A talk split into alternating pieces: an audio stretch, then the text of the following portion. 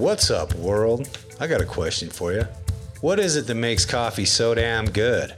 Maybe it's that caffeine and dopamine hit you get after pounding a pot or two. Or perhaps it's that feeling of connection that you get when you sit down with another person to work on yourselves in the process of recovery. Maybe it's the fact that you can take something so bitter and turn it into something so delicious. Whatever it is, we in the recovery community love our coffee. And why not? Coffee is fuel, coffee is love, coffee is life. That's what makes Brainwash Coffee the perfect partner for the Other Side of Hell podcast. Not only is every flavor of Brainwash Coffee mastered and handcrafted by obsessive minds who won't stop until they've gotten it just right, but 50% of all proceeds go back into the recovery community to help those who may still be suffering, which makes Brainwash Coffee a no brainer. My personal favorite is Ego Ain't Your Amigo, a nice blend of Ethiopian and Guatemalan bean with a hint of citrus, dried fruit, and caramel flavor makes it a delicious blend for any time of day. Right now, you can go to brainwashedcoffeeco.com and use promo code OTHERSIDE for 20% off your coffee purchase. Brainwashed Coffee, clean your bean. We at the Other Side of Hell podcast are not therapists, doctors, or counselors. We're just two guys who have been through hell and come out the other side. Please be aware, we may talk about drinking and drugging in detail. Anyone struggling with addiction may find this triggering. Our goal is to share our stories, explore our struggles, and connect with others through our experience. Remember, we are not alone. There is hope, and together we can get better.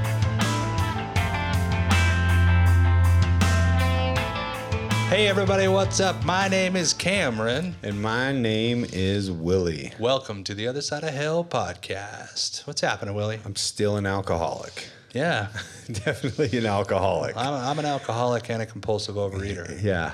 It uh recovering alcoholic uh on and off recovered compulsive overeater. Really?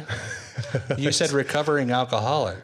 Recovering alcoholic and and and when we start talking about the war story, which we got uh, from Kitt, you know, she talks about the difference in, in those two things, and she, you know, she great war story. And Yeah. Yeah, Kitt had a great war story. We got a really good topic from it because the one thing that that Kitt emphasized in her in her story over and over was that she has to keep recovery first. yeah, keep this thing first. and uh, and it's it's good for me to hear. You know, like it's it's it's a good reminder. Does it feel like I always put recovery first? Like, no, I think it's kind of a a tricky topic. Like, what what do you think? Well, I, the cool thing is, is I found that like a, a lot of it now is autopilot. Like it's so it's so natural for me to stay in program so much. You know, I wanted sobriety so badly. Um, you know, I wanted a different way of life so badly. I was willing to do the work, whatever that looked like, and I didn't know the outcome. I didn't know that sobriety was going to look like it does. Like I didn't know that a life sober was going to look the way that it does. I thought. It, I was just not going to drink and probably still feel the same way. Or, you know, I didn't really know what to expect. I had a lot of hope that it would be better, and it is. But I remember hearing early on, you know, like getting sober doesn't mean your life gets better, it gets different. And for mm. me, that different was better. You know, I found a lot of a lot of self love, but um, you know, by practicing those things consistently with my sponsor early on, put me in a position where they became habitual. They're their habit now. You know, some of the, some of the keeping these things first. You know, like waking up every morning and recommitting to not taking a drink today for the next 24 hours. Like that's something that I still do every day. It's it's I don't even know what my life would look like without me putting my feet on the ground and being like, "Hey, I'm not drinking today." You know? Well, and here's the thing that I'm I'm grateful for is like what, I really like that you said that. I don't know what my life would look like, and it's like I don't I don't really either. But when I think about it, it doesn't look good. Yeah. And like I'm glad that I have I'm glad I have something because, you know, I, we were talking a little bit before the show, and it's like. I, I was telling you, like, man, I've kind of been slacking on the RPM. Like, you know, reading prayer and meditation is RPM, you know, and it, and it is something that I try and do every morning, you know. And I've been on vacation recently. And so there was just, you know, for whatever reason, like I, I get a little bit out of the practice, right, of, of, of getting up right away and doing the reading prayer and meditation. And, and I'll tell you what it looks like. Like, I'll tell you what it looks like when I don't do those things. I don't know what to do like I'm just kind of wandering around the house. like, oh, I guess I'll just maybe come over here, take my morning pills. Like, yeah, just wander over here. Like, should I start coffee? Maybe I don't want to start coffee yet. Am I going to work out? Like, what's happening? You know what I Yeah. mean? Like, I don't have I don't have a direction. So Yeah. it's like, you know, having that, and, and I think that to me, it sort of speaks to what recovery is in a whole. Like that's exactly what recovery is. Like I'm sort of just wandering aimlessly without it, which is why it's so important for me to put it first. Yeah. You find that to be Yeah, true. yeah, like like uh and having having having something to look forward to consistently that I know makes my life better is is huge for me. And it's something that I hold on to. And and it's something that I've carried with for, you know through all this stuff, but you know, for me it started with step work, right? and uh it- and you know you mentioned prayer it started with prayer. And i would do those things daily. And then uh just like you said anytime that i didn't do it i would feel off. Yeah. and then like i would stub my toe. And like i would blame it on me like not doing a certain thing that day. And like it was like karmic debt or whatever. Yeah, yeah, like now i'm that. being punished for not not staying to this. But as as as i've grown what i found is that like this karmic debt thing is real right? And so uh like like if i if i went five days or six days without programming like i would i would definitely feel spiritually bankrupt. It'd be like me not talking to you for like five days. I just feel fucking off like like a motherfucker. But um the thing is is like it keeps coming back around because my conscience is so strong in the recovery of my life. Yeah. like i put such a high value on um, having you know value and having or I put such a high value on having quality of life through recovery that um, what doesn't work I don't keep around for very long. And so like slacking on my program doesn't work I don't keep that around. Like I don't keep slacking around for very long. Like I get right back into the program because I'm scared to death of what would happen if I don't. Like relapse fuck that dude. Like I do not yeah. want to go back to what I used to be. And you know doing the same thing over and over again expecting a different result that's insanity right? But i do the same thing over and over again expecting the same result. Uh, with- in regards to like keeping this thing first Yeah. like I, I i expect if i work on my program and i show up on a daily basis and i do the things that continue to keep me sober i continue to believe that those things are going to continue to work and so if it's not broke, I'm not going to try to fix it too much. I will like dabble out in different areas, like add certain things to it, Right. take certain things away, mm-hmm. but the fundamentals seem to stay the same. Like suit up, show up, stay honest, work a program, make amends, you know, admit when I'm wrong, help another person, like like doing all those things as as consistently as possible seems to keep me sort of in in the middle of the road, if you will.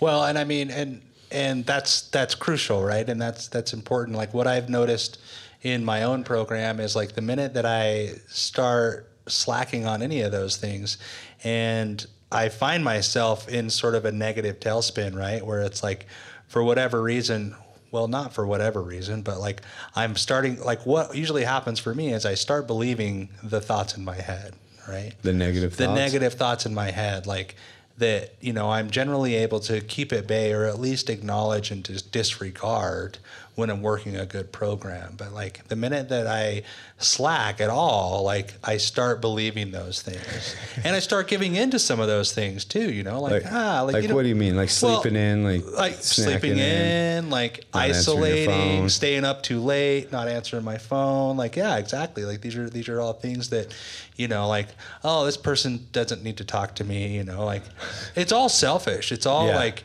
you know, like I. Rarely am I uh, ever ever thinking like maybe they need to talk to me like maybe I need to ha- maybe I have some information for them you know like Yeah. and instead it's usually like oh like they'll be fine if I don't answer like Yeah, well, it's usually they're calm. truth to that, but they're they're calling to bug me you know like because you're believing the bullshit, right? That's, what, Like, that's what I mean. Yeah. Yeah. And like what what I have found is like that disconnection, like it blocks me from the sunlight of the spirit. And like I think I think of that because it you know it's it's mentioned in the AA book, right? Um, that these things, you know, like will open us to the sunlight of the spirit, and that's exactly what it makes me think. Like when I'm disconnected, when I'm not working a program, when when I'm not putting recovery first, it's like all of a sudden I don't feel that. I don't feel the joy of life. I don't wake up energized. I don't, you know, like every day is mundane. Every day is, you know, like, and if I spend too much time in that space, like, you're absolutely right. It's scary. You mm-hmm. know, like, how long do I have to spend in that space before all of a sudden a drink sounds good? Remember, there was a reason why I was drinking. right. It was a solution, Yeah. you know, at, at some point to the mundane reality of the day to day. And so like I can't, I can't spend too much time in that place. Like luckily, you know, like I'm at a point in my program where it's like I'm pretty quick to recognize when things feel like they're headed in that direction. It's like boom, all right, I gotta I gotta talk to somebody. You Yeah. know, I gotta talk to another alcoholic, I gotta go to a meeting, I gotta, you know, like do some journaling, I've gotta do some sort of work Right. like immediately Right. to get me out of my head you know or help somebody else or whatever the case is because like if i spend too much time there like i start start believing it We, get, we start getting uncomfortable in our skin again. exactly you know, yeah and start looking for that solution, you know, and, and I forget, I, I get on this path of successful sobriety and I get comfortable in my skin and I forget that I get uncomfortable in my skin. bro. Right. I, I get fucking, the dis-ease will creep in and, and start tricking me. And you and I were talking before the show and you brought up a great point with one of your sponsees. And I think it's, I think it's worth mentioning and it's worth pointing out. Like, you know, for me early on, man, fucking going to meetings was was top priority. Like surrounding myself around sober alcoholics and people that knew what this program was about and people that were trying this new way of life was, was top priority in my Yeah. life. And Yeah. and and I'm fortunate enough that I had a support group that saw me so fucked up. Like my family and friends saw me at my ends and they were like, Yeah, go to a fucking meeting. You need a meeting, go to a meeting. You know, you just talk to your sponsor, talk to your sponsor. And it's not that case for everybody. Not everybody has that same thing, but it, I can't emphasize enough how important it is that you make this thing first, right? Yeah. And so in the big book Alcoholics Anonymous, there's a couple chapters that, that deal with that. You know, one of them is to the families, one of them is to the wives. And it talks about allowing your alcoholic to get sober, right? When when you're on the other side of that and you're dealing with the alcoholic, right? Like our families were dealing with us.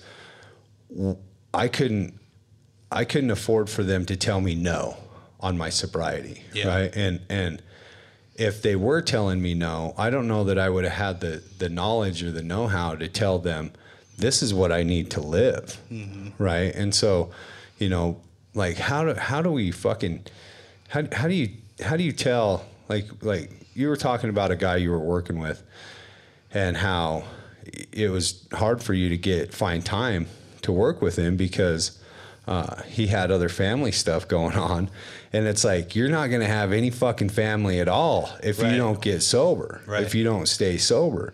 But his family doesn't understand that either, right? Right. And so, like, how do we navigate around like people that don't understand how important this is? Because, like I said, I was fortunate that everybody knew how fucking important it was Mm-hmm. that I get sober. Because I was gonna fucking die, mm-hmm. and most people are gonna fucking die if they if they be alcoholic like I be alcoholic. Right.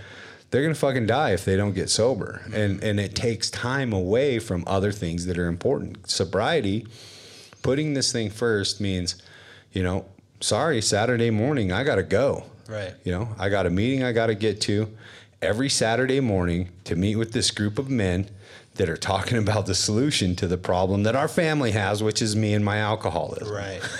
Right. yeah. Well, and I mean, and that's the biggest thing. And like, uh, you know, you you mentioned the sponsee. Like, I, you know, uh, he, he's a listener, so what's up? Um, but he, uh, you know, like it, it, it's difficult because you know, what do you say to somebody that's like, well, well, I have to spend time with my family. You know, it's like, well, yeah, you do. Like, if we can make anything else work, we'll make it work. But if that's the time that that's the only time that I have that you that you can get together, then what are you willing to do? Are you willing to go to any lengths? Because we have to maintain that willingness in order to maintain a healthy program, in order to maintain a healthy way of life, in order to maintain a healthy attitude when we're dealing with our family members. We can be fully present, we can be fully there. And, and I think that, you know, balance is a tricky thing. Like, wh- where does that balance come in? Well, we we there simply isn't any. Like, it's got to be recovery first. You know? Gotta be. and then and then everything else you have is a result of that recovery Right. you know and and that's that's just my experience you know and and it doesn't look the same way for me as it did when i was you know first coming into the rooms but maybe it should you know what i mean like i don't know like sometimes it feels like maybe i should be doing you know meetings like i was doing meetings before maybe i should be doing you know six days a week you know meetings and and talking to people and being plugged in the way that i was before because you know like i don't have that same program now Right. um, the program has changed. It doesn't mean that. I don't know. I guess I, I don't know what I'm trying to say. Well, Like, well, my, my, my program has changed. I, I think what what people need to understand too, and what you need to, to know, like when we first come in, sobriety is all we have. Yeah. Right. And then as you get sober, the gifts of sobriety start coming in, and uh, it starts filling up more of your life. Right. Like we used to just wander around aimlessly between meetings. Yeah. okay. At, at least I did. You know, I, I would wander around and I would think about getting loaded and staying sober. And I would do that for 23 hours a day uh, or, or 22 to 23 hours a day. And then one to two hours a day, I would be in a meeting thinking about the solution, you know, whether I went to one or two meetings a day. And then I would leave that noon meeting and I'd wander around aimlessly thinking about getting high and staying sober. And then I'd go to another meeting and I would be thinking about the solution. And then I would get done with that eight o'clock meeting. I'd go home and on my way home, I'd be thinking about staying sober and getting high.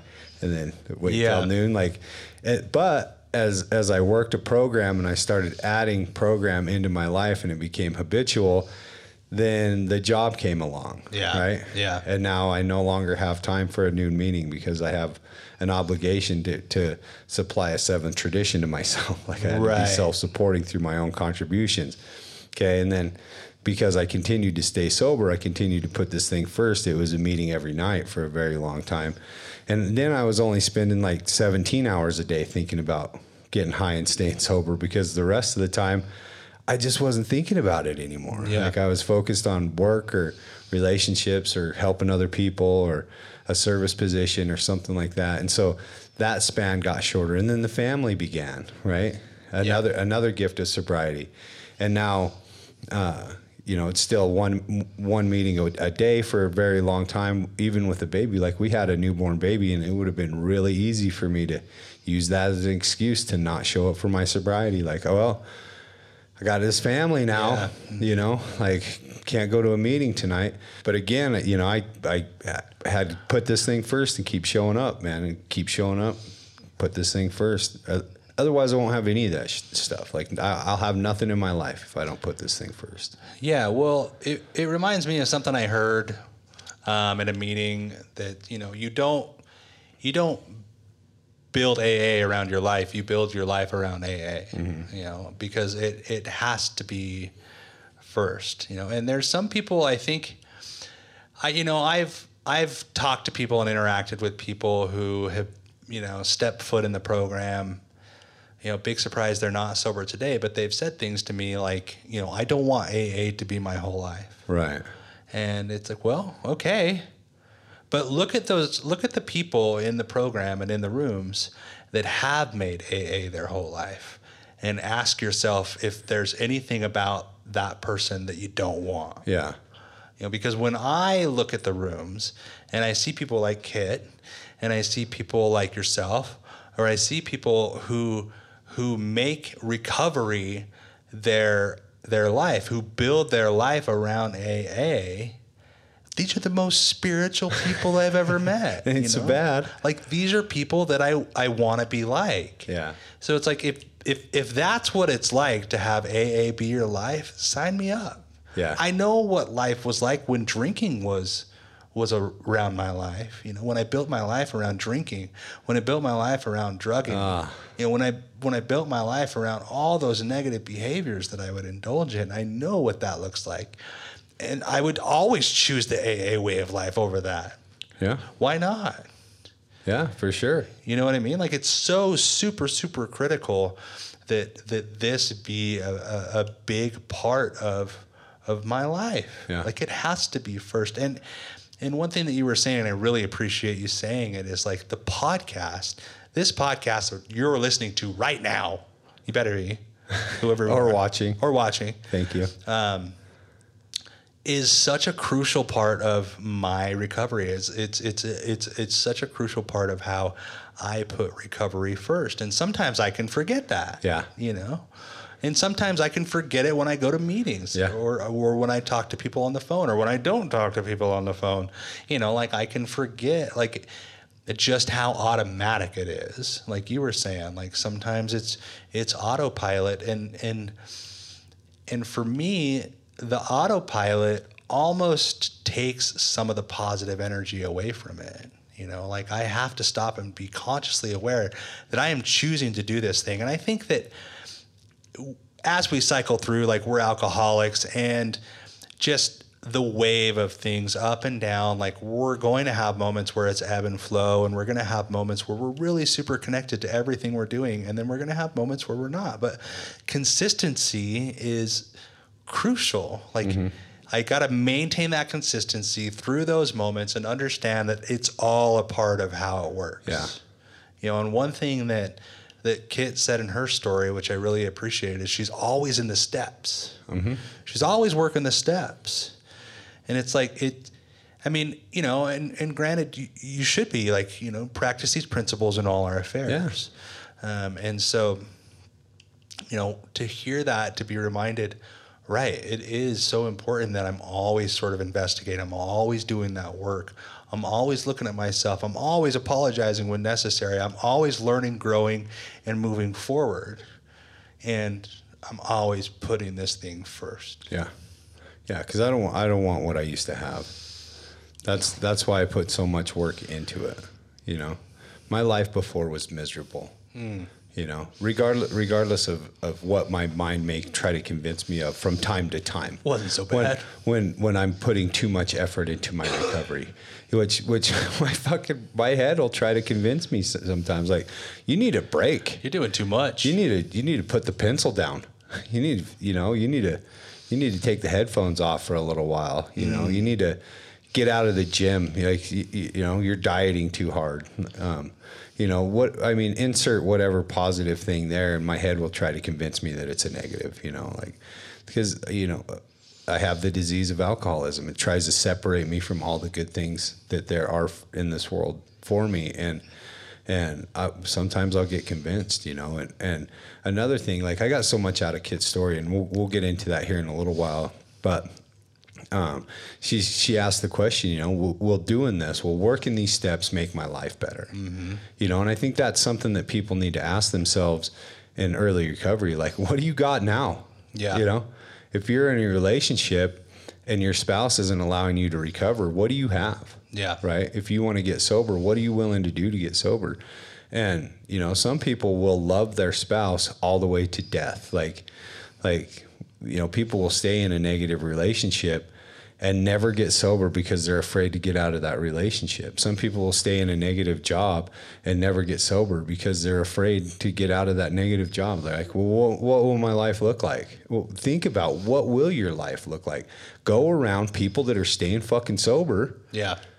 get around people that have left bad relationships get around people that have left negative jobs get around people that have gotten on a on a stricter food plan that have lost the weight get around people that have the thing that you're curious about and listen to their story Yeah. you know ask questions and and ask as many questions as you possibly can because everybody on this side of the table is more than happy to share their experience with you. Right.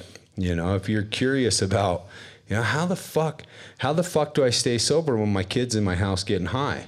You know, reach out, ask the question because there's people that are staying sober while their kids in their house getting high. Right. You know, Yeah. I, I, I mean, insert insert any fucking Yeah. situation you got. You know, we're sitting here right now, and and uh, right now as we speak, my mom's in critical care in in an ICU in Denver, right?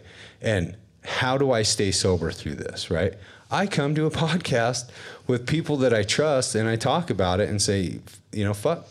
What, what am I going to do? Go use over that? Yeah. You know, a lot of people would.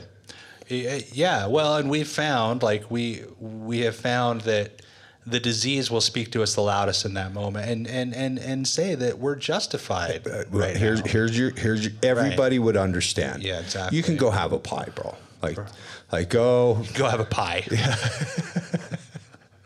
go go go relax. You need to take your mind off of it. And need it's some like, comfort. It's like I don't want to take my fucking mind off it. I want to feel it. That's why I got sober. You know? Because through all this, through through the process of putting this thing first, let me tell you what happened. Through the process of putting this thing first, I was on the phone with my dad as as we were talking, and we don't know what's going to happen, right? My mom fell; she bumped her head. Um, she's in, in critical care. Obviously, I said that. I'm going to say it again.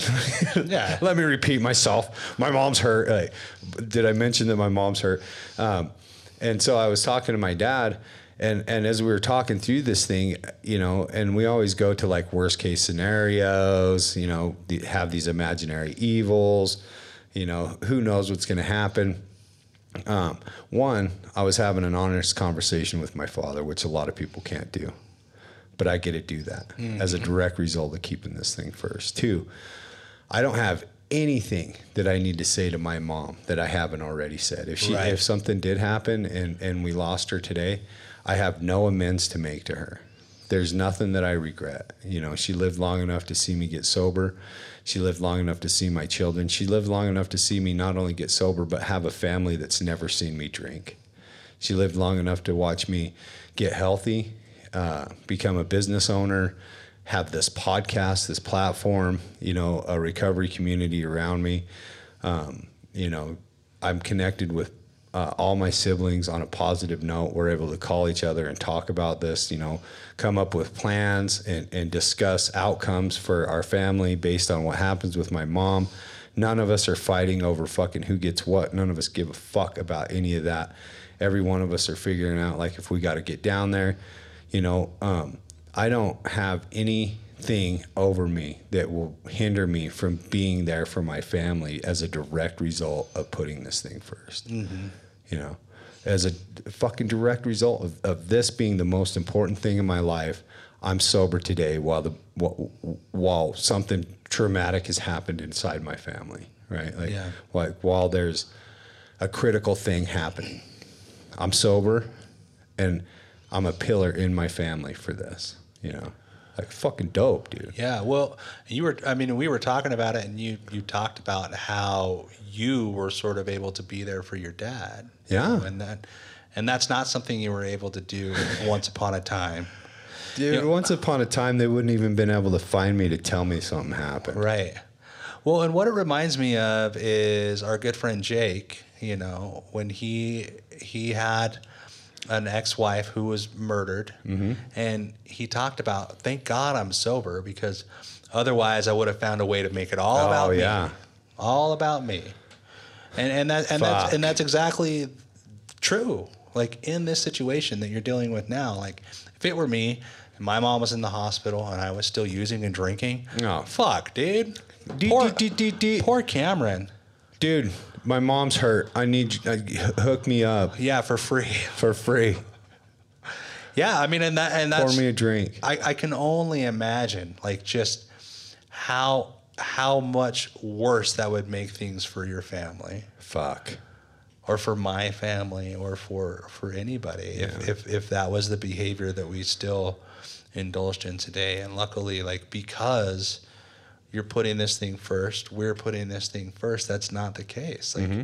and and like I don't know. Like sometimes it's it's it's it's a healthy reminder when we have these moments and these these situations. Like for me, anyways, when when I'm faced with these challenges that I know would have devastated me in the past. Like early on in recovery, like I had an uncle that passed away. he was a really close uncle, and uh, and I just knew like this this is a moment. This is a moment I can get away with it, you know. Right. And but I knew like if that's that's not going to make anything better, and this is a moment where I can really just grow, Yeah. you know, and be there for everybody else, and and you know, and live through it in a healthy way. And so like sometimes the way that we're able to go through these moments is such a good reminder of the blessings that we have because because of the program of Alcoholics Anonymous or because we've done the work that we need to do on ourselves because we're sober today, Yeah. right? Um, and and being sober is one thing, and I, and I, I just want to emphasize, you know, like re- recovery is not always sobriety, right? Like I can I can not drink and drug, and that's one thing Yeah, that's that's sober. that's sober, quote unquote. Yeah, absolutely. But for me to be spiritually well and emotionally sober and and working a program of recovery, that's why the topic is keeping recovery first and not keeping sobriety first. Right. Because you know, that's just the beginning. Is Yeah. is getting sober is just the beginning. And there's a lot that we need to do early on to get and to stay sober. But as we continue through the process and we continue on our on our journey, recovery becomes more and more of what we're doing every single day. Yeah. We are staying recovered. We are staying sober, and that's a blessing in and of itself. But we continue to move forward and continue to work on our recovery by putting it first. And as a result, we stay sober. Well said. Yeah. Well said. You know, and it, it, it reminds me that that drinking was never the problem. Right. You know, that was the solution. I, I'm the problem. Recovery deals with me. You know, and and I think it would I think it would dishonor them all if we didn't bring up the fact that, you know, the, the people that were sitting in those chairs when I walked through were the people that were putting this thing first before me. Yeah. You know, the the the the, the motherfuckers that sat there and let me spill out the side of my neck everything I knew about life through every meeting. That when I when I didn't know how to shut up even worse than I do now, in early sobriety, telling them all the good ideas about how this thing should work, taking me out for coffee, you know, buying buying me dinner, bumming me smokes, picking me up, taking me to meetings, you know, taking time out of their lives. Uh, that was an example of them putting this thing 1st you know, because they were dealing with a brand new recovering alcoholic, right? And and there was no place they would have rather been, you know, on a number of occasions. I had a, I had a few sponsors as as I moved through this thing, you know, and I've moved from different towns and things like that, but you know, every one of them took me out for coffee, bought me a cup of coffee. And and the the amount that they spent dollar wise on the cup of coffee is nothing compared to the amount that they spend time wise out of their life away from somebody else that was probably more important or could have used them just as much as I could. But they chose their recovery first. And, Yeah. and helping the new guy is definitely something that helps us, right? When we go out and we serve other people, um, it helps us as well, but it doesn't feel like that. It's like it feels really natural today to just be there because you know putting this thing first becomes second nature after after some time. Um, there's like a switch inside of us when the hand of uh, uh, when the hand of another alcoholic reaches out for help, we're there. It's it's a crazy spiritual thing that is just such a neat thing to be part of and experience that uh, I'm not willing to give it up today for what I used to have. That's for damn sure. Yeah. Well, For yeah. damn sure. Yeah, very well said, man. Like I, I, uh, I, when I when I think about how things were compared to how things are now, you know, there's there's there's not anything I'm willing to do to keep it, and it's kind of it's kind of interesting to me because I think now sometimes, being that I'm this far down the road and I have all the things that I've been able to gain because of you know a, a, a program of recovery, it's almost like the fear of losing it becomes greater. Like before, when I was newly sober, I I was afraid to go out and drink, but I didn't have anything that I I'd already lost everything. Right. You know what I mean? So I was like, well, I'm just gonna go back to the shit.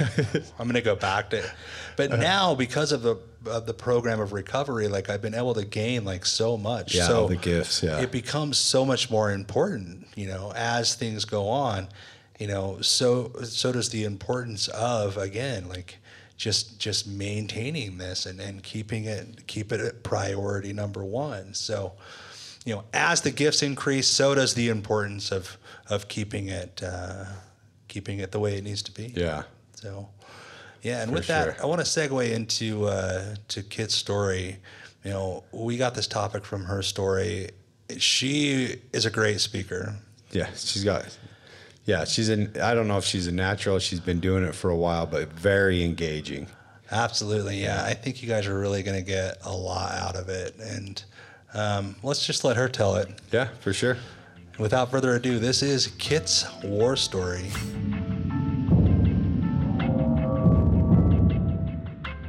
All right, so I am Kitt.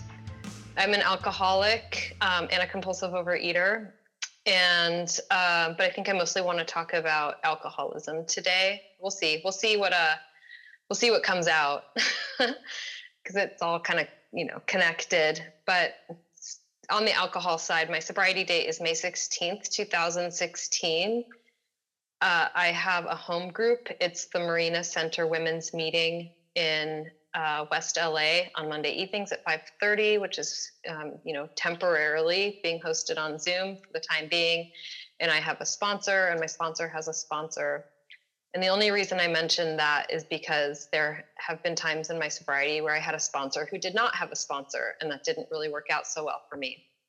So it's something I really look for in a sponsor, and it's something I think is really important so, uh, what it was like, what happened, what it's like now, I'm not the biggest fan of drunkalogs either. It's not like we all ended up in, you know, 12 step recovery or recovery, whichever type of recovery you're in, because, you know, you had a bad weekend or, you know, uh, something, something went wrong or I don't know, you know, you got dumped or whatever. It's like all of us have stories. Uh, and, you know, and I have one too. And, it may not be the most dramatic story, but I think it is important.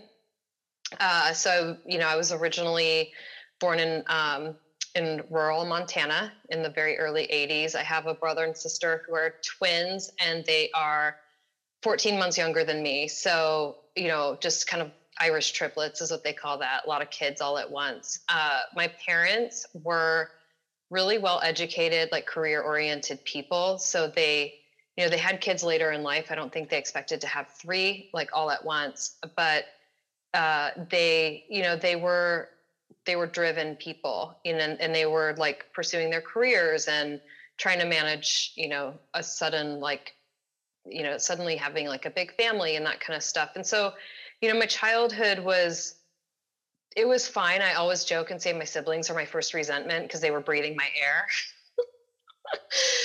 I think I think I really felt that way, you know, and um, it was really normal, especially you know in rural areas like back then, to like put whiskey in the bottle, you know, when your kids are teething, or um, you know, we did a lot of stuff outside, skiing and out at the lake in the summers when the weather was nice, and and I I really do think I was born with the disease of alcoholism because as a child, like I felt very stressed out, you know, like my parents were overachievers and I'm the oldest of those three kids. So I felt that there was a lot that was expected of me, even at a very, very young age. And we would be out at like a lake or a ski resort or something, and the adults would be you know, relaxing, sipping drinks and having a good time. And I like, I wanted what they had. And I remember being like five and like walking up for sips of beer and, you know, people would give it to me. It just wasn't a big deal back then. It was a different, kind of like a different time. And I think it's still like that in a lot of parts of America, but um, certainly not in California where my family moved and I ended up growing up, you know,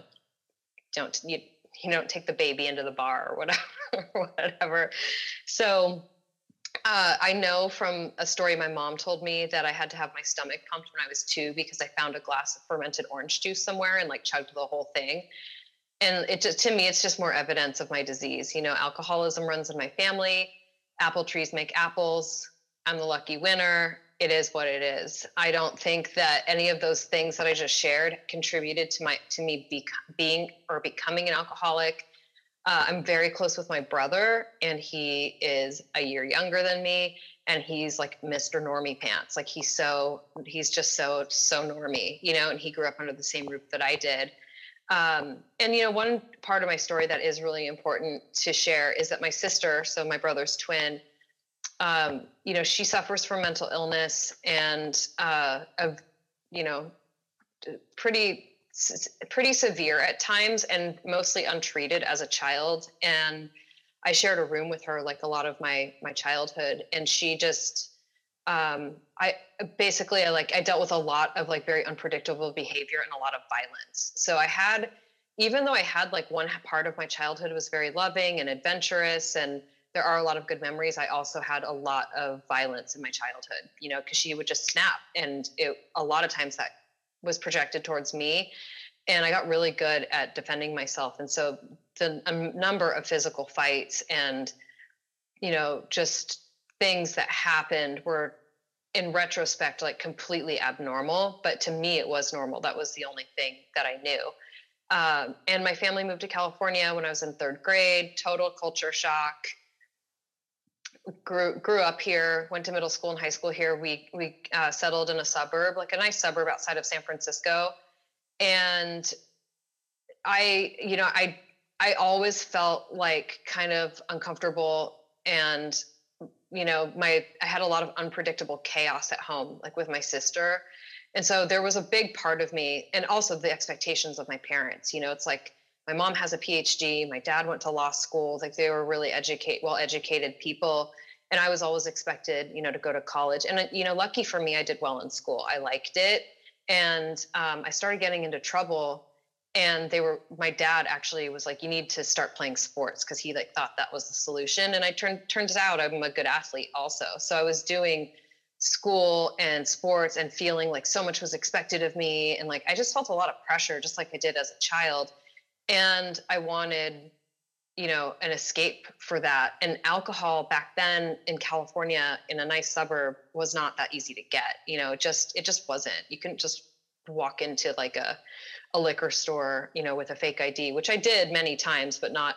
We'd have to go into like bad neighborhoods and stuff to try to get away with something like that. So, you know, substances are certainly part of my story. Um, the underground rave scene in the 90s outside of San Francisco really easy place to get alcohol, um, not alcohol, drugs of all sorts and varieties. And once I like found that, like whether it was alcohol or, you know, any of those um, other, you know, substances, it was like I had arrived.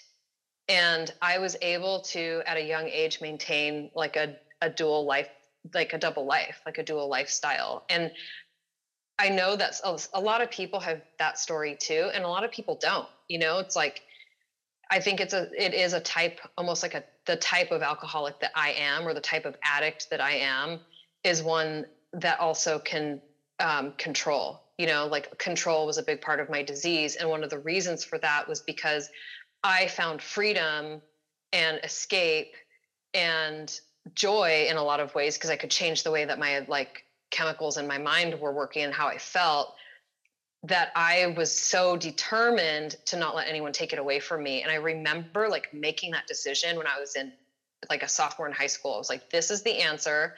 I'm going to be doing these things until I die. I need them to deal with life and to and to live.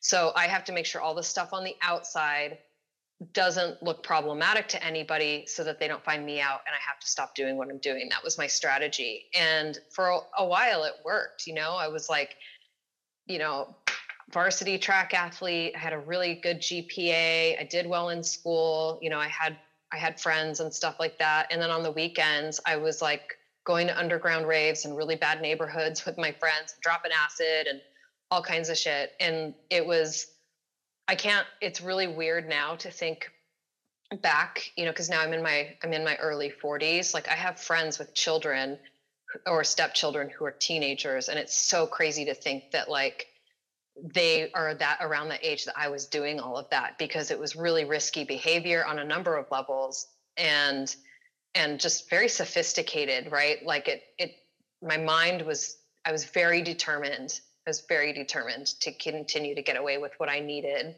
Um, and the disease was driving a lot of those decisions, like really. Uh, and for some reason, whatever reason, when I went to college, I put substances down. I was like, I'm done with this for now.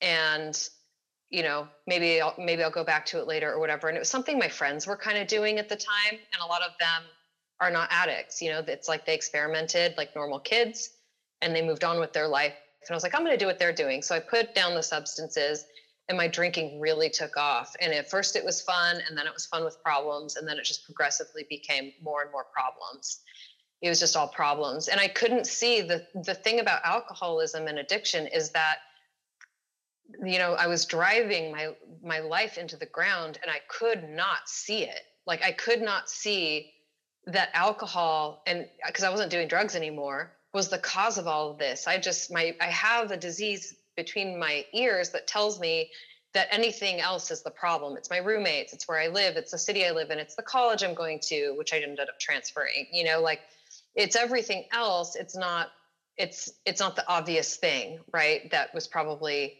seemed maybe obvious to somebody else who knew what was going on. So long story long you know i ended up in jail and my dad who was an attorney at the time uh, and he's no longer alive but he came he came down to take me to court and he's like what the hell is wrong with you?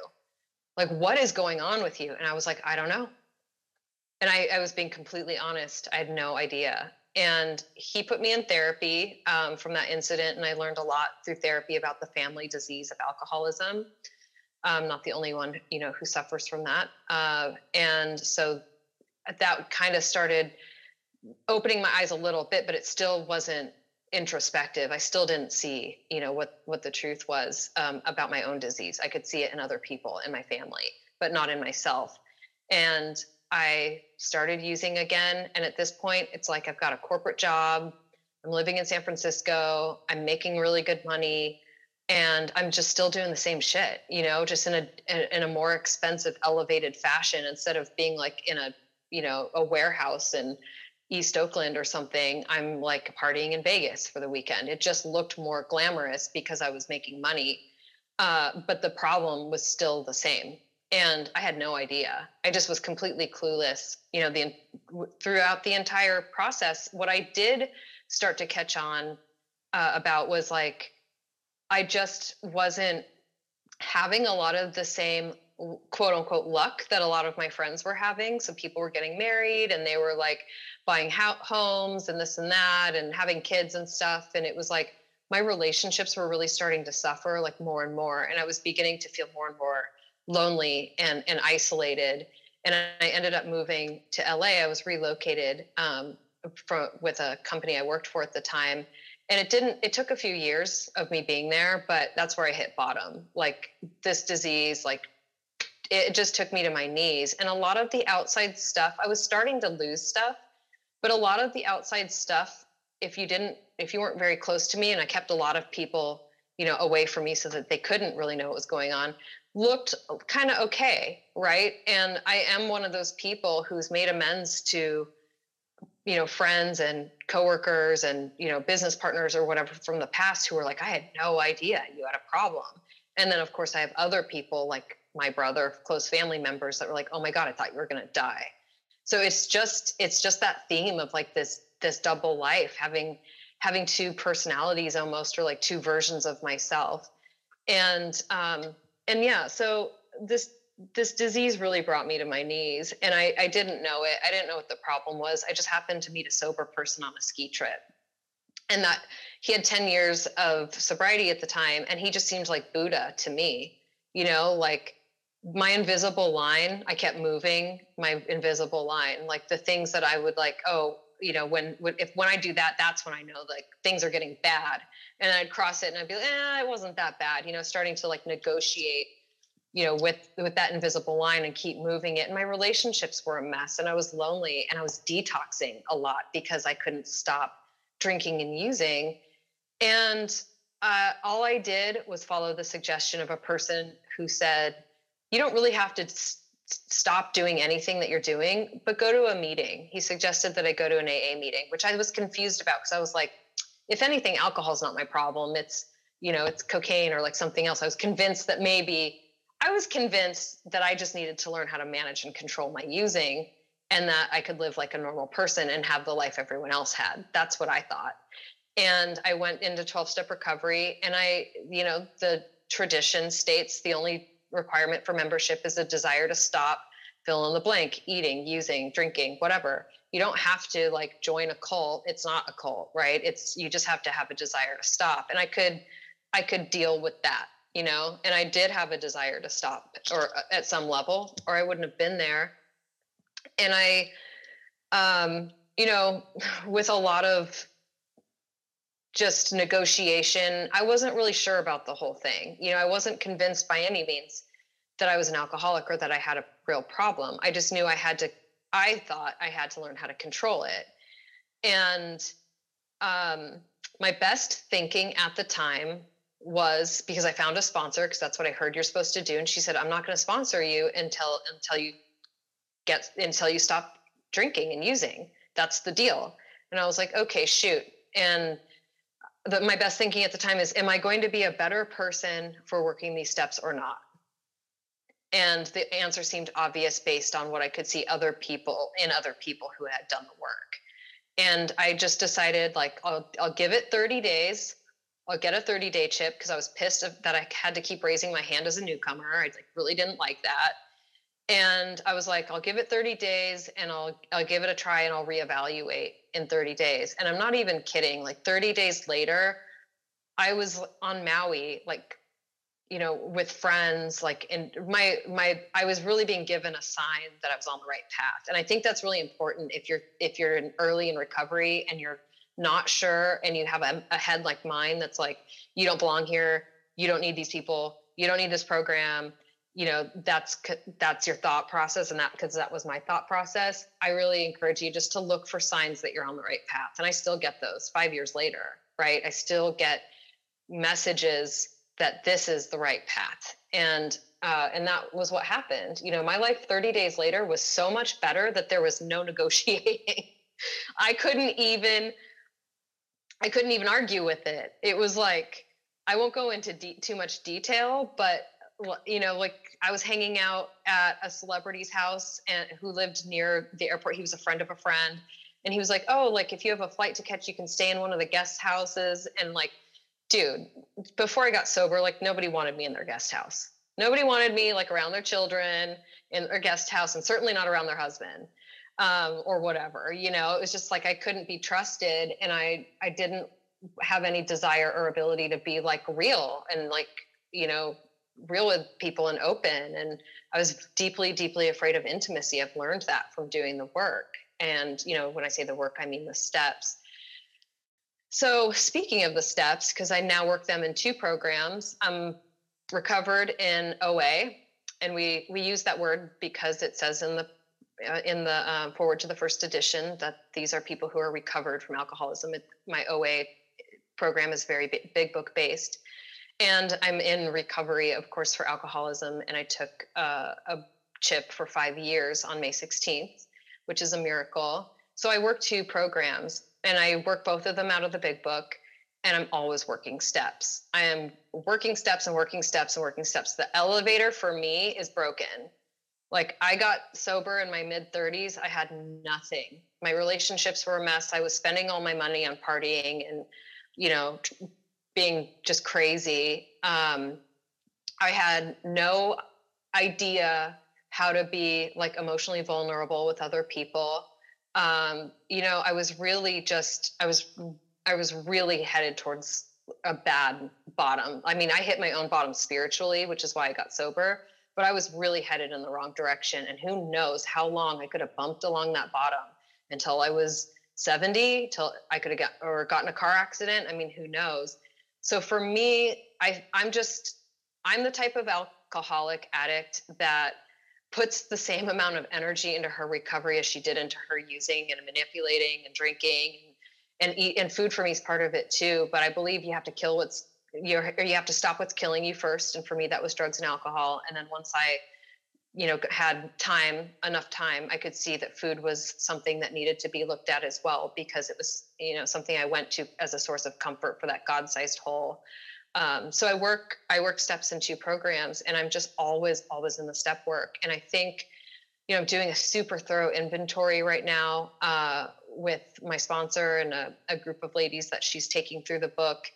And between the two programs i think i've done the steps all the way through like seven times maybe maybe eight or nine. And i really am starting to see why people are able to stay here and for me because my brand of sobriety is 12 step based i mean in like aa or oa for their entire lives because it instead of like you know the idea of like oh you finish it like high school and you graduate or something like that it's almost like every single time I peel away more layers of the onion and the step works, my mind gets blown more and more. Like, and the onion almost gets bigger. You're like, when did this onion get so big? You know, and it's just like you keep going. And, you know, so like that's what it was like and what happened. And what it's like now is I'm always in the work, I'm always in the steps. And uh, I just, I, I do the deal and I try to practice these principles in all my affairs. And the one thing that I have, the only thing probably that I've done right or almost perfectly is not pick up and keep this thing first. Like if there were two things that I heard when I got here and it started to it started to like I you know recovery started to saturate me. I heard like keep this thing first because your life is going to get big if you stay here and don't drink or use no matter what. And I'm I act that way with sugar too. I don't touch sugar no matter what. It's just as bad as alcohol for me, right? It doesn't make me drunk and crash a car, but it makes me compulsive and I can't stop and I don't like that feeling anymore, right? I'm I'm too deep into recovery and knowing what it feels like to have any tolerance for that what used to feel normal. Gotcha. Thank you. Um, so being in the steps, the other thing too that I think is really important in my life has gotten bigger. You know, you can see my moving boxes.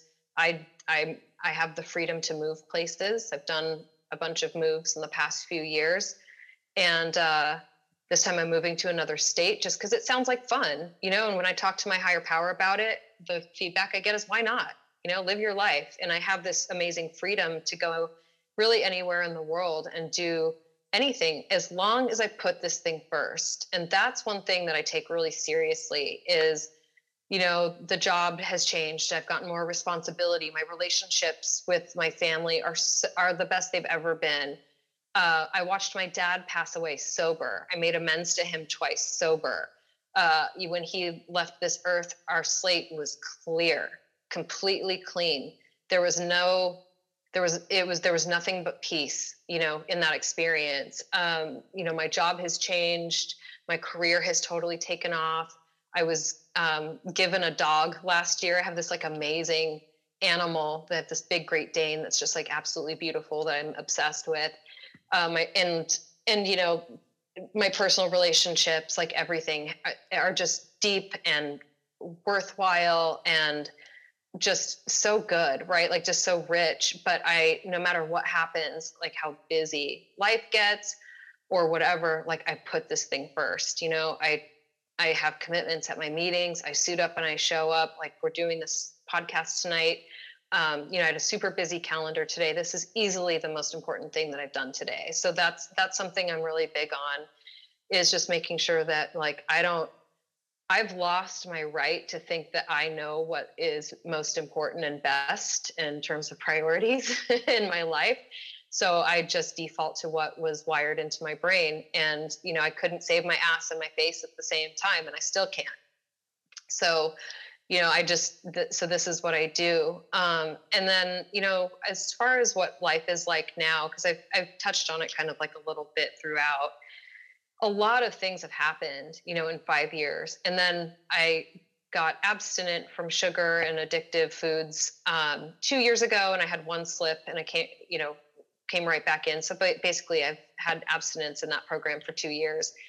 And i just like my biggest problems today are in areas that I didn't even have areas five years ago. Right. It's like when I look at what I'm disgruntled about or like maybe upset over, it's like they are such quality problems today. Right. And, and they can be, I don't have to, I don't have to be impulsive and try to fix it. Right. I can just chill and I can pause and I can pray and I can use my tools and, you know, I just things don't I just don't react so much to things lately. And really what I've noticed since I've turned five is um and there's something very I think powerful about that that five year mark. And there's a reason I think that we celebrate it so much. I've seen a lot of my friends go through it. I always have been a pretty like stoic person. You know, I don't cry in front of people. I don't like to share too you know too much in terms of like intimate details about my life i don't you know i've always just kind of been that way was, and and drugs and alcohol just made that worse and lately i feel like i'm just the biggest softy i feel like if my heart was an egg and god just like cracked it open and i like don't even care anymore. I'm like i love you and like you know like i'm always like hearting people's text messages and it's like something has really changed you know and that's very difficult to articulate and explain but it's um it's it's love you know it's like i have i have and feel love on such a regular basis and i'm not afraid to share it with other people because i think i think that partly you know there's a lot that goes into that. There's a lot of history and trauma and you know all of the things that like make us each unique that go into like why that is so important to me right? But um, having the courage to uh, show others and tell others and express to others like how much I care and feel for them because I do feel I feel love like through my heart now that I give to other people as and a lot of times I don't even think it's me. You know, it's like I'm just open. I'm like use me, make me useful. Tell tell me where you want me to go, what you want me to do and I just sort of like do these things and i just never would have been that way before. So i'm a lot more vulnerable. I think that's the biggest change in like who i actually am as a person. It's not really about the outside stuff right? Like i was unfortunately like too smart for my own good. If i had a freaking dollar for every time somebody would tell me that you know i was like you are too smart for your own good. And i've come to learn like you cannot be too stupid to follow a 12 step program but we bury a lot of smart people. And I was almost one of those people. You know, my parents are really smart. So it's just like I got lucky that I got, I, in a way, I got a pretty good brain to use. And that brain worked against me for a lot of years, right? Like I used that to think my way out of situations so that I could feed my disease. Like that's just where I was for like many, many years, well into my mid 30s. And now that I don't do that, I have a lot of freedom to use my mind for things that my higher power directs my energy towards. And I know um, it's time to wrap up. So I'll just finish with this because this is my favorite thing about what it's like now. And that is, I drank and used like a crazy person from about 12 to 36 years old. And now that I'm sober, and I don't have any of that drama and nonsense, I still have a ton of energy, right? I still have that like sort of, you know, energy that that I put and I put a lot of it into drinking and using. Now I just put it into like whatever I want, whatever God wants. And so I'm moving. I've gotten super into bodybuilding, so like that's a passion of mine. I'm in the gym four days a week. Um, I do outside cardio five days a week. I walk my dog. I see my friends. I go to two 12 step programs go to my meetings and my commitments and i work full time in like a career job. And like that to me is um, not only in, incredible and maybe a little insane but I, it fuels me. Like this for this addict alcoholic like i i do have a big god-sized hole and it's been filled with a lot of things that have been gifted to me 100% because of sobriety. It's not me. It's not my talent. It's not my intellect. It's not any of those things. It is, I just moved out of God's way and chipped away at all the and took the trash out over and over and over again. And I hope I continue to do that for the rest of my life. I could not be happier. So thank you. All right. So as far as social media is concerned, uh, I love connecting with other people who are you know traveling on this path with me or have questions or whatever um, i mostly am on instagram so you can find me on instagram i am at saas s-a-a-s underscore and underscore supersets so saas and supersets that's me i hope to hear from you guys Thank you, Kitt, Yeah. for the rest of your life. Yeah, I hope I do it for the rest of my life too. Yeah, taking out the trash. I love that. Like, Yeah. Cleaning your house, right? And and getting out of God's way. You know. Yeah, service, yeah. That was- great delivery, man. Like I got so and and now you can see where we got the topic from. Like, you know, keeping this thing first. And look at she she gave perfect examples of what life looks like now because of putting this thing first. Right, right. You know? And and you think, you know, with somebody that has that much going on, how does she have time for that? Like how is she, you know, like how how how does she still go to meetings? How does she still talk to people? Well, she has all that other stuff as a result of going to meetings. Yeah, putting this thing first. and and and she has effectively built her her life around these 12 step programs Yeah. and i really appreciate that she's you know a member of two programs yeah. she's a compulsive overeater Yeah. she's one of us Yeah. you know Well, and it's it's common, right? Like it, at least she's able to admit it. I think there's a lot of people in the program that aren't able to admit that yet, and I hope that they can get to that because, you know, uh, being super heavy and overweight, I, I feel like is you know it's it's a debt to your and and any debt is spiritual debt, whether it's financial debt or physical debt or emotional debt or any of that stuff. It weighs on the spirit, you know, and, and we're here to try to free the spirit and, mm. and mm-hmm. have as have as fulfilled and and you know happy lives as possible and, and I can just feel her joy radiate off Yeah. of her story all the way th- you know through the computer and you know I gotta I gotta say like connecting with you know the fact that she was able to say goodbye to her dad sober Right. is super important to me right now especially with the unknown in the air. Like like who knows what what tomorrow may bring with my mom. I may be saying the same thing Mm-hmm. you know? So here's another person that went through the worst Yeah, case scenario and, was stayed able to stay sober through it because of putting this thing first, you know, and she just continues to fill up her life. And I could relate with so much of her using history, you know? Oh yeah, dude. I, I think out of anybody that we've had on the show, like I related with her the most.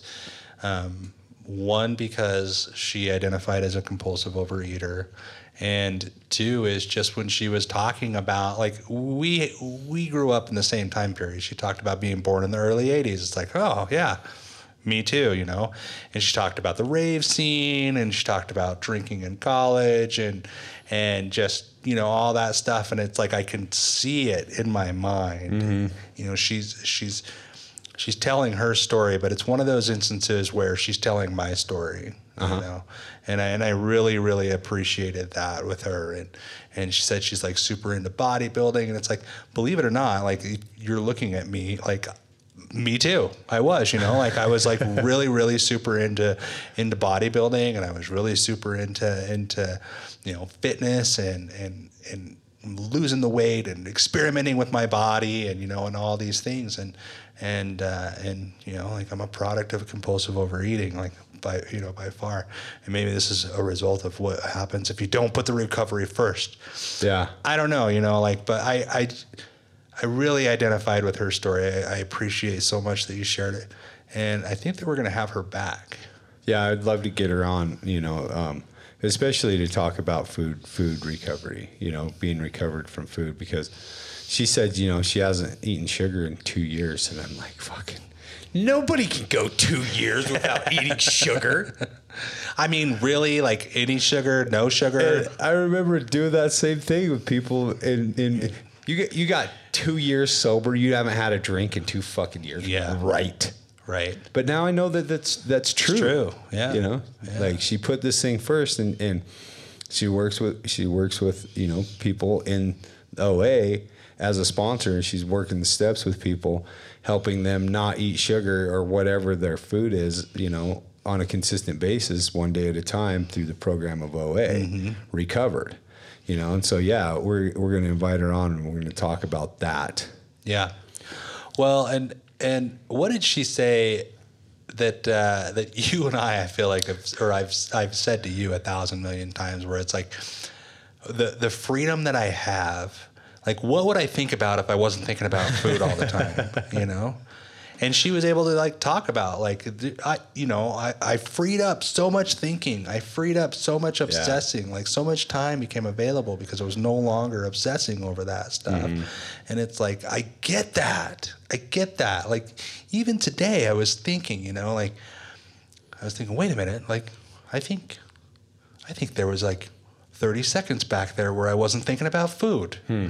You know what I mean? Like I have those moments like throughout Yeah. the day where it's like, oh my gosh, like I'm I'm not actually thinking about food right now. Yeah. It's like what do I think about when I'm not obsessing over that stuff? What could I get done? what could I possibly get done? Yeah. And she's a testament to that. Look at all the things that she's doing. ton and and you know I I, I owe it to her to, to mention because I thought this was great when she was in college you know and she was talking about you know it was it was it was fun and then it was fun with problems and then it was just problems and that's everything in my life Yep. Like, everything that I try to fill that God-sized hole with other than God Yep. you know higher power program call it what you will um, uh, I'll call it what I will because I don't fucking know right now what I don't know what I believe right now. I'm in a weird spot as far as uh, beliefs go, but uh, you know, any t- anytime I try to fill that hole with exterior, with outside shit, it it just fucking blocks me off from the sunlight of the spirit. you Yeah. know? it doesn't fill the hole; it covers the soul. Oh man, let's put that on a t-shirt. Say it again. Say it again really quick. We got it on recording, but that's that's a trademark. Trademark with it on the other side of Hell Podcast. Can you say it again? Uh, it doesn't fill. It doesn't fill the hole. It covers the soul. Oh man. Anything I try to take from out there to fix what's going on in here doesn't fill the hole. It covers the soul. It's true. You heard it here first, it's folks. So true. well, I I uh, I can't I can't thank you enough, uh, Kitt. That was great. Yeah. One, one thing again that I really liked um, is that she said she's always working the steps, and Yeah. and it's a good reminder to me. Like there's probably work I could be doing, you know, for sure. So For sure. I'm excited to have her on, and and uh, and stay tuned for that, you guys. Um, Kitt will be back. So Yeah. thank you. But how about that, dude? Yeah. I'm. I'm gonna ask her who the celebrity was. Yeah, let's ask her. Let's ask her who the celebrity was. I think it was Mike Tyson. Who do you think? I think it was probably the guy that played uh, Captain America. Yeah, you mean Chris Evans? Yeah, Chris Evans. Why? Why do you think Chris Evans? Why do you think Mike Tyson? Because Mike Tyson's badass. Yeah, so is Chris Evans, obviously. Fair. Yeah. Fair. All right. Well, Willie, keep us uh, keep us informed with your mom. Uh, Will do. Send uh, send send uh, her our love. Yeah, one thing I know for certain is there's nothing that's gonna make taking a drink make better. So Absolutely. She's a big listener, and, and we love your mom here, Susan. We wish you the best of, Yeah. uh, of health. So, um, but with that, let's uh, let's close it out, my friend. yes, sir. So, with that, remember, everybody, I am and you are worth the work. We will see you on the other side. The Other Side of Hell is a do it yourself podcast. For more information, recovery resources, and contact info, check out our website at theothersideofhellpodcast.com. You can help us spread our message by liking and subscribing, giving us a follow, or a five star rating.